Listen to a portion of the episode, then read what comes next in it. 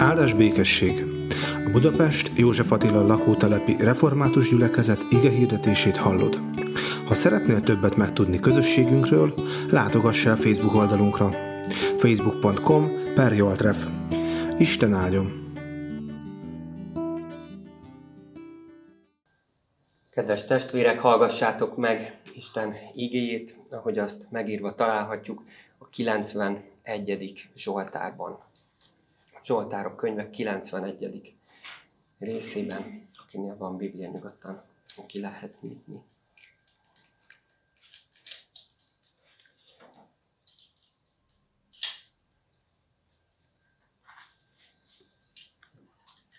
Aki a felséges rejtekében lakik, a mindenható árnyékában pihen, az ezt mondhatja az Úrnak. Oltalmam és várom Istenem, akiben bízom mert ő, megment, ő ment meg téged a madarász csapdájától, a pusztító dögvésztől, tollaival betakar téged, szárnyai alatt oltalmat találsz, pajzs és páncéla a hűsége. Nem kell félned a rémségektől éjjel, sem a suhanó nyíltól nappal, sem a homályban lopódzó dögvésztől, sem a délben pusztító ragálytól. Ha ezren esnek is el melletted, és tízezren jobbod felül, téged akkor sem ér el. A te szemed csak nézi, és meglátja a bűnösök bűnhődését. Ha az urat tartod oltalmadnak, a felségest hajlékodnak, nem érhet téged baj. Sátrasz, sátradhoz közel sem férhet csapás. Mert megparancsolja angyalainak, hogy vigyázzanak rád minden utadon kézen fogva vezetnek téged, hogy meg ne üsd lábodat a kőben. Eltaposod az oroszlánt és a viperát, eltiprod a fiatal oroszlánt és a tengeri szörnyet. Mivel ragaszkodik hozzám, megmentem őt. Oltalmazom, mert ismeri nevemet. Ha kiált hozzám, meghallgatom, vele leszek a nyomorúságban, kiragadom onnan, és megdicsőítem őt megelégítem hosszú élettel, gyönyörködhet szabadításomban. Isten tegye áldottá az ő igéjét, hogy az bennünk gyökeret verjen, növekedjen és gyümölcsöt teremjen. Amen.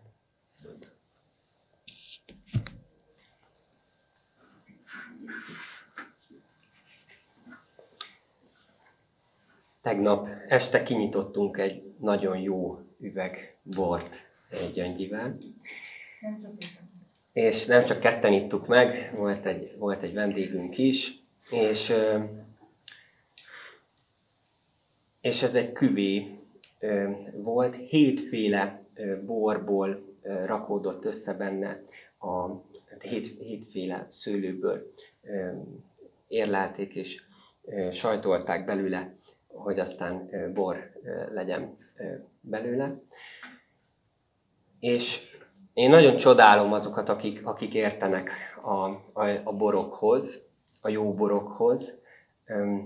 Van egy közös ismerősünk, a küllő gyülekezetnek a, a gondnoka, László, nagyon ért a, a borokhoz, és, és éppen az ő segítségével vásároltam ezt a, ezt a palackbort is. Lehet szavakba önteni, hogy, hogy milyen is nem csak a bornak, hanem úgy az ételeknek is, meg, meg más italoknak a, az íze, hogy az hogyan áll, hogyan áll össze, de mégis van benne valami olyasmi, ami, ami meghatározhatatlan. Ami, ami csodálatra méltó, amit nem lehet kifejezni, és amit csak kortyoljuk és, és élvezzük, és akár ismerjük a borkészítésnek a folyamatát, meg hogy, meg hogy hogyan kell termeszteni szakszerűen szőlőt, és hogy aztán az milyen eljárással ö, kerül aztán végül a palackba, akár nem, élvezni ugyanúgy lehet egy pohár bort, ö, egy, ö, egy finom vacsorát, egy jó zenét, ö, vagy egy, vagy egy képzőművészeti alkotást. Milyen érdekes az, hogy, hogy hogy ezekről a dolgokról nem is biztos, hogy, hogy úgy beszélni kell, hanem inkább megélni. Hát így vagyok én egy kicsit a Zsoltároknak a könyvével is, amik tudjuk, hogy imádságoknak a, a gyűjteménye, egyfajta küvé, ami, amit itt találko, találunk. És ebben a Zsoltárban, a 91. Zsoltárban is egy külön küvét kapunk, ahol rengeteg kép találkozik egymással, amelyek hatással vannak ránk, amelyeket lehet és kell is magyarázni, és most erre teszek majd próbát, de mégis sokkal fontosabb, és ezt hadd mondjam el így előjáróban, hogy ezekkel a szavakkal gyakran együtt gondolkozzunk, együtt imádkozzunk, hogy forgassuk magunkban, hogy engedjük, hogy ezeknek a szavaknak hatása legyen az életünkre.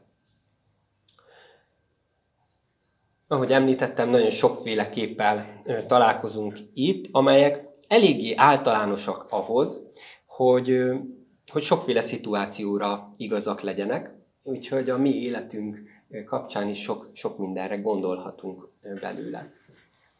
Az első versek az Istennel való meghitt kapcsolatnak a, a folytonos ápolására ö, buzdít bennünk.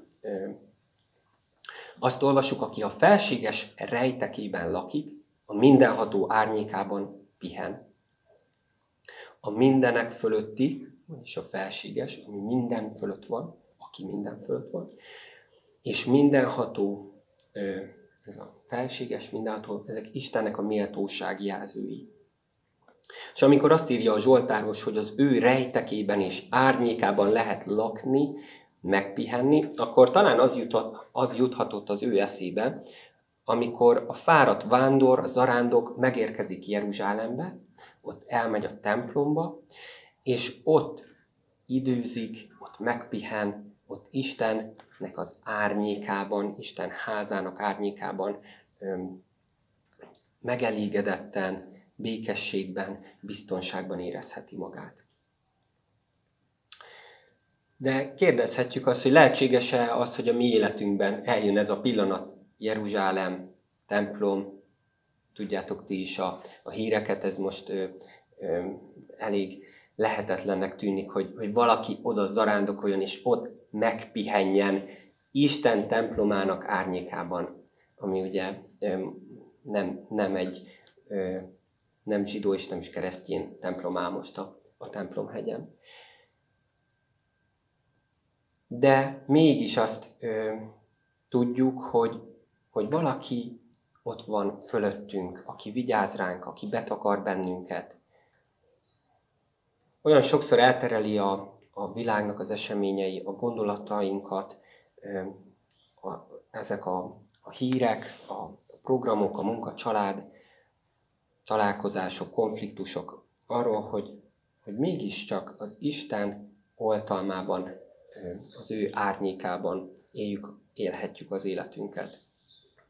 A Zsoltáros, ez az imádság viszont erre hívja fel a figyelmünket, és erre hív meg bennünket. Hogy ahogy az arándok egykor megérkezett Jeruzsálembe, és amit átélt, azt átélhetjük mi is a mindennapokban, nem feltétlenül úgy, hogy mi zarándoklunk, hanem úgy, hogy az életünk zarándoklatán veszünk részt. De nem csak ö, manapság ebben a felgyorsult világban vannak veszélyek, betegségek, akadályok, amikkel meg kell küzdeni, és amik között az Úristennek a jelenlétében bízhatunk. A harmadik verstől egészen a tizenharmadik versig, hogyha megfigyeljük, a Zsoltáros számos nagy veszélyről számol be. Csapdáról, ragályos betegségről, rémséges éjjeli és nappali démonokról, szörnyetegekről, háborúról és félelmetes állatokról és, és szörnyekről. Hogy jobban megértsük ezeket a képeket, érdemes jobban megismerni az akkori kor emberének a hit és hiedelem világát, mert nem csak hite volt az akkori embereknek, hanem nagyon sok babonás elképzelése is, nem csak a zsidóknak, hanem a környező népeknek a, a, a világában is. Először egy, egy ilyen kis madárkás hasonlattal találkozunk. Az emberek olyan kicsik és törékenyek, sérülékenyek, mint a madárkák. Jézus is használta ezt a képet, és ő azzal bátorított bennünket, hogyha, hogyha az Isten gondoskodik ezekről a kicsi, törékeny madarakról, akkor hogyan ne gondoskodna rólunk emberekről, akik sokkal értékesebbek vagyunk, mint a, mint a madarak. A madarász, akit az ige említ, az nem egy kedves bácsi, aki, aki madarásztábort szervez a, a gyerekeknek, és, és ilyen gyűrűző állomás, állomásokat épít, hogy, hogy így védje és hogy gondoskodjon a, a, a madarakról, hanem a bibliai kép az, az egy olyan szörnyű emberről, egy vadászról szól, aki azért, csap, azért csalja csapdába ezeket a szegény kicsi madárkákat, hogy, hogy, hogy, elpisz, hogy elpusztítsa, hogy, hogy felfalja őket. Viszont a, a kép folytatódik, nem a, nem a, vadásszal, a, a madarásszal fejeződik be, hanem azt mondja, hogy Isten olyan, mint a gondoskodó madár anyuka, aki az ő szárnyaival betakarja és védi a kicsinyeit. Annyi különbséggel, ezt azért jó megjegyezni, hogy Isten sokkal hatalmasabb, mint egy, mint egy tyúkanyó. Pajzs és páncél az ő hűsége. A következő kép éjjel és nappal váltakozásáról és, a, a, és az azokban megbújó veszélyekről számol be. Éjjeli rémség, nappal suhanó nyíl, dögvész a homályban, az estében, délben pusztító ragály. Tudni kell, hogy, hogy éjszaka kóbor kutyák voltak abban az időben a, a városban, és ezeket a, az ókorban úgy gondolták, hogy, hogy démonoktól megszállott lények ezek, és hogy azért jönnek, hogy így, így megfélemlítsék az embereket. De a rablóktól és, a, és az ellenséges csapatoktól is rettegtek a, a Zsoltáros korában, akik gyakran az éj közepén csaptak le a, a városnak a lakóira. A nappal suhanó nyíl az utalhat egy, egy csatamezőre, ahol a, a nyilak záporoznak, de lehet, hogy nem szó szerint kell érte, érteni ezt a képet, hiszen volt a, a kánai, kánaáni vallásokban egy, egy olyan istenség, Resef vagy Rasap, akit a nyíl uraként emlegettek, és akit, és akit hogyha ez az istenség így, így megnyilazott, le, lelőtt, akkor hát nem szerelmes lett, mint Cupidónál, Cupidó esetében, hanem, hanem egy halálos betegséget kapott el. Tehát ez a, ez a ragályos betegségeknek a, a, az ö, ura volt, illetve a túlvilágnak az egyik istene. De az írás magyarázók a nappali nyíl kapcsán ö, gondolnak még napszúrásra is, vagy hogy esetleg ö, villám csapott az emberben nappal egy, egy nyíl ö, jön, jön az égből. Nappal, éjszaka, ezek váltják egymást, és mégis valahogy azt érezzük, mindig félni kell. De fontos itt a mondat eleje. Nem kell félned. Hogyha az Istenben bízol, akkor az életed az nem egy folyamatos rettegésben kell, hogy, hogy teljen, hanem amely, ahol ez, amelyben számos veszély van, hanem megnyugodhatsz, békességed lehet az életben. Sőt, tovább megy a kép, egy új helyszín, a csatatér. Isten még a háborúban is képes megőrizni a, az övéinek a, az életét. 2016-ban volt egy, egy olyan film, aminek az volt a címe, az a címe, hogy Fegyvertelen katona. Ez egy igaz történet alapján született, és ebben a főszereplő amerikai katona Desmond Doss úgy indul a, a második világháborúba a japánok ellen, Okinavába, hogy ő maga a, a vallásos meggyőződése miatt, ő egy hetednapi adventista fiatal, ő nem visz magával semmilyen fegyvert. Ő nem akart embert ölni, ő szanitécként embereket akart menteni. Mel Gibson rendezte, szóval nincs ugyan puskája a főhősnek, de mégis mindent beborít a, a vér ebben a, ebben a filmben, ami lehet, hogy egy, egy hűséges beszámolója a csatának, mert egyébként ilyen volt. A háború egyik legvéresebb összecsapásáról van szó, ahol ezrek és ezrek estek el mind a két oldalon. Ám Desmond Doss, ez a katona, több, alkalom, több alkalommal is egymaga hozta ki sebesült bajtársait az, az ellenséges vonalak mögül, vagy éppen a, a senki földjéről, amit ugye tudjunk, hogy, a, hogy az a terület, ahol, eh, ahol bármikor tüzet nyithatnak ránk. Összesen 75 ember életét mentette meg, és, és ő maga, bocsánat, hogy ezt így lelövöm a point, hogy életben maradt, és, és bátorságáért végül megkapta a, a becsület érdemrend kitüntetését. Noha ő maga több sérülést is szerzett, elmondhatja magáról azt, amit, a, amit a, ebben a Zsoltárban olvasunk. Ha ezren esnek is el melletted, és tízezren jobbot felől, téged akkor sem ér el a pusztulás, mert Isten megsegít. Az élete sokszor tényleg csak centiken múlott a, a puska golyók, meg a robbanások mellette csapódtak be. De a hitét és, és az ő bizalmát Isten megjutalmazta. Elküldte hozzá az ő angyalát, hogy, hogy vigyázzon rá, és hogy, hogy kézen fogva vezesse őt. Isten megtartotta őt, és, és megengedte neki, hogy, hogy ott a háborúban Jézus Krisztusnak a, a követője, követe legyen ott a katonák között. Hiszen Jézus maga is fegyvertelenül harcolt azért, hogy mások életét megmentse.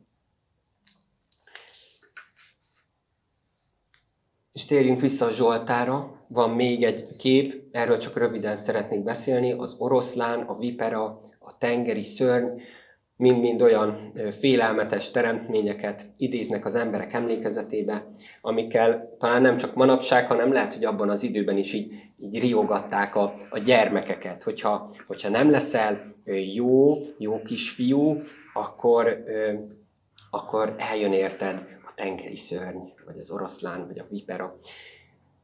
Itt Európában, a Kárpát-medencében ugye nem sok oroszlánnal, még viperával találkozunk, de abban az időben egyébként ez tényleg egy valós veszély volt.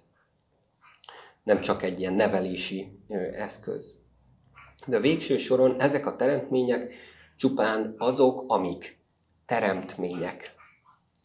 Van egy teremtőjük, nekik is, az Úristen, és mindenek teremtője, az Úr képes megfékezni és parancsolni még ezeknek a fenevadoknak, fenevadaknak is. Fel, felmerülhet bennünk a, a kérdés, hogy, hogy nem túl naívak ezek az elképzelések. Hogyha valaki hisz Istenben és bízik benne, azt nem érheti baj, ezt olvassuk az egyik helyen, akkor az nem üti be a lábát kőbe, vagy az a, a átsarkába, ahogy mi, mi szoktuk az nem lesz beteg, az nem hal meg a háborúban. Hát azt látjuk, azt gondoljuk, hogy a tapasztalat azért nem ezt mutatja. Az elmúlt egy év egyik legnagyobb tanulsága az, hogy, hogy nincs kivétel. Amikor van egy világjárvány, akkor az nem kerüli ki se a muszlimokat, se a buddhistákat, se a zsidókat, de még a keresztényeket sem pedig próbálkoztak nagyon sokan ilyesmivel, hogy mi, minket megtart a hit, a hitünk. Hát hogy, hogy van ez? Talán nem igaz az, ami, amit itt az igében olvasunk? Én, én hiszem azt, hogy, hogy igaz ez, csak talán árnyaltabb a kép, mint ahogy azt mi, mi gondolnánk elsőre. Az utolsó három verset szeretném még, hogyha egy picit megnéznénk. Ebben azt látjuk, hogy az imádkozó ember átadja a szót Istennek. Itt van egy, a ragokban látjuk, hogy, hogy egy, egy személyváltás történik. Isten válaszol az imádságra, és, és megerősíti a zsoltáros szavait. Mivel ragaszkodik hozzám, mondja az Úr, megmentem őt. Oltalmazom, mert ismeri nevemet. Ha kiált hozzám, meghallgatom, vele leszek a nyomorúságban, kiragadom onnan és megdicsőítem őt. Megelégítem hosszú élettel, gyönyörködhet szabadításomban. Kiről beszél itt az Isten? Hát minden bizonyal egy, egy kegyes, Istenben hívő, buzgón imádkozó, igaz, zsidó emberről, gondolhatta a Zsoltáros. De amikor mi keresztjének gondolunk erre az emberre, és erre az ige szakaszra, akkor az első ilyen, aki kegyes, imádkozó, istenfélő, Isten törvényeit betartó, tehát igaz ember, aki ott lakik a, a felséges rejtekében, a mindenható árnyékában, folyton, folyvást, ő az egyetlen Jézus Krisztus, aki mindenben tökéletesen engedelmes az atyának, és aki végső soron félelem nélkül élte le az életét, tudva azt, hogy Isten akarata nélkül nem történhet vele semmi. Mindenek úgy kell történnie, ahogy az Isten megparancsolta is, hogy ő az angyalaival vigyáz rá. És mégis Jézus életében azt látjuk, hogy az ellenségei elfogták, keresztre feszítették és megölték. De ő tudta ezt, hogy még ennek is így kell történnie. Isten viszont azt mondta, ahogy a Zsoltárban is olvassuk, hogy én vele leszek a nyomorúságban. És aztán kiragadom onnan, és megdicsőítem. Akik látták Jézust a, a kereszten, akik arra, arra sétáltak, akkor azok azt mondták neki, hogy ha, hogyha te valóban az Isten fia vagy, akkor szállj le a keresztről. Vagy jöjjön el az Isten maga, az ő angyalaival, és ragadjon ki téged ebből a, ebből a veszélyből, ebből a szorult helyzetből.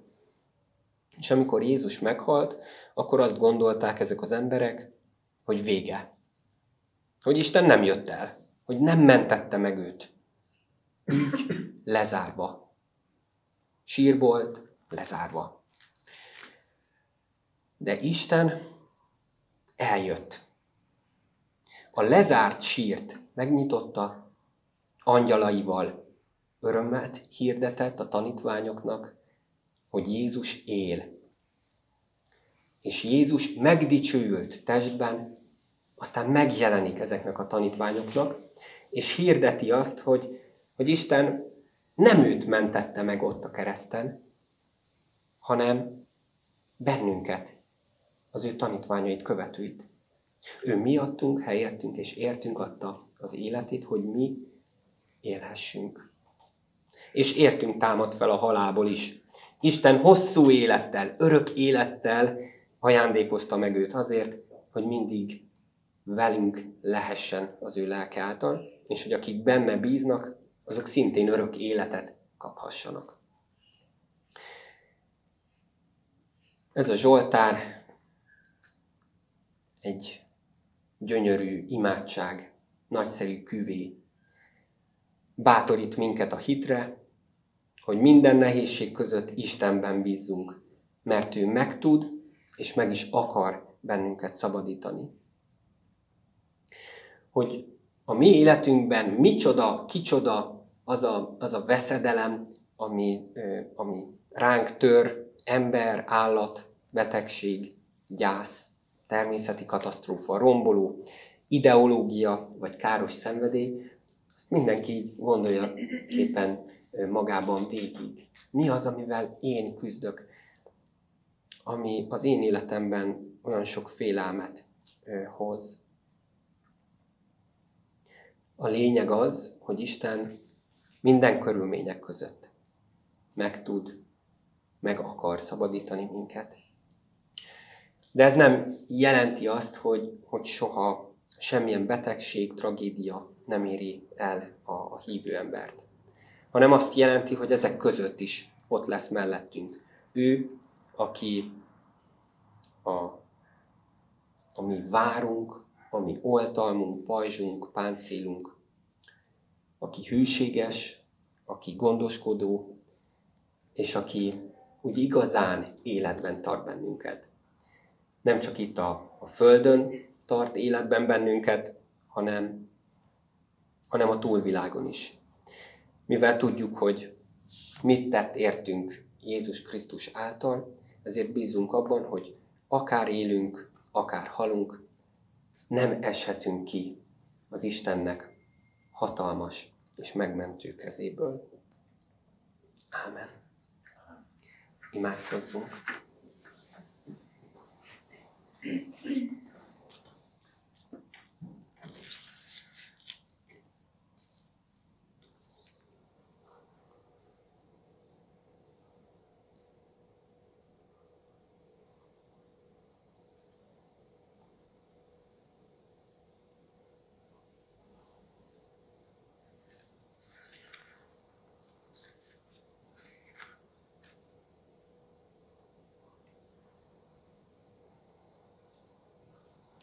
Felséges Urunk, mindenható Istenünk, tőled tanulunk imádkozni a Te, a Te igédből. És olyan jó látni azt, hogy, hogy Te az imádságot is, mint egy, mint egy művészetet adod nekünk, amiben egyrészt gyönyörkedhetünk, másrészt pedig mi magunk is művelhetjük Köszönjük, hogy, hogy adsz elénk példát, hogy hogyan lehet hozzád őszintén, bizalommal ö, imádkozni, és köszönjük azt, hogy, hogy, ö, hogy így bátorítasz bennünket is arra, hogy, ö, hogy kitárjuk előtted a, a mi szívünket, gondolatunkat, életünk ö, minden búját, baját és örömét.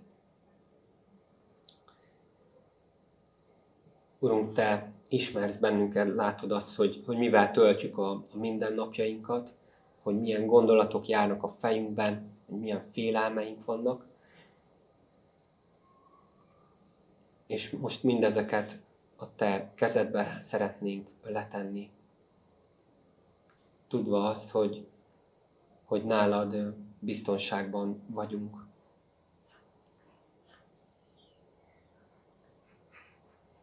Kérünk téged, hogy, hogy biztos bennünket az evangéliumnak a, az üzenetével, hogy bármi is történjék velünk, akármilyen tragédián vagy szenvedésen kell ö, átmennünk, akkor is tudhatjuk, hogy, hogy te szeretsz bennünket, és hogy, hogy te ezeket nem büntetésként ö, szabott kiránk, hanem, hanem azért, hogy, hogy, ö, hogy megpróbálj bennünket a, a hitben, és tudhatjuk azt, hogy, hogy te már a te szeretetedet kiárasztottad ránk Jézus Krisztus által. Köszönjük, hogy a, hogy a te szereteted, a te gondoskodásod és hűséged az, az nem egy olyan dolog, amit, amit ki kell érdemelnünk, hanem amit már ajándékban megkaptunk, és, és amivel te felruházol bennünket, és ami miatt aztán mi valóban megnyugodhatunk, és élhetjük úgy az életünket, hogy, hogy az neked tetsző legyen, másoknak hasznos, és, és hogy mi nekünk is békességünk legyen benne.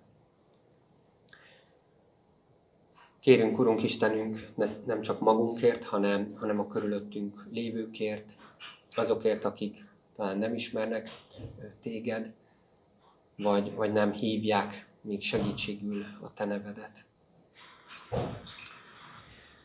hadd lássák meg ők is azt, hogy, hogy milyen erős és hatalmas vagy.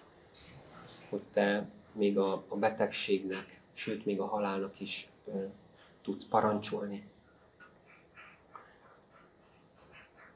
És kérünk azokért, akik most nagy veszélyben vannak, a betegekért, a gyászolókért,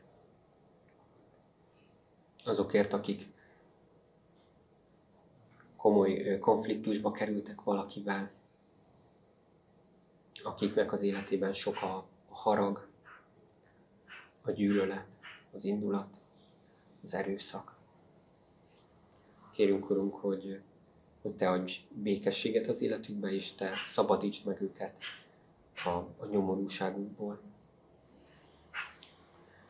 És imádkozunk azért a mi közösségünkért is, Te táplálj bennünket, mint egy, mint egy madár anyuka, a fiókáit, a kicsinyeit. Kérünk, hogy, hogy hagy tudjunk rád így tekinteni, és így kérni, várni a, a Te segítségedet az életünk minden területén. És kérünk Téged, hogy, hogy növeld egyrészt a mi hitünket a, a közösségben, másrészt pedig ad, hogy, hogy a hitünkből aztán létszám növekedés is lehessen, had, had terjedjen ez a hit, és, és hadd hallja meg sok ember itt a lakótelepen is, hogy, hogy ki vagy te, és hogy mi kihez tartozunk. És kérünk, hallgass meg azt az imádságot is, amit most csendben mondunk el neked.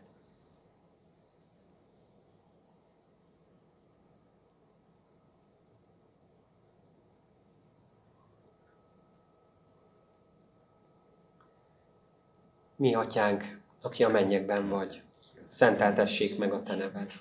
Jöjjön el a te országod, legyen meg a te akaratod, amint a mennyben, úgy a földön is.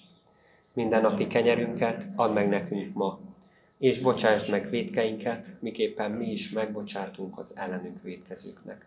És ne védj minket kísértésbe, de szabadíts meg a gonosztól, mert Téld az ország, a hatalom és a dicsőség mindörökké. 好了。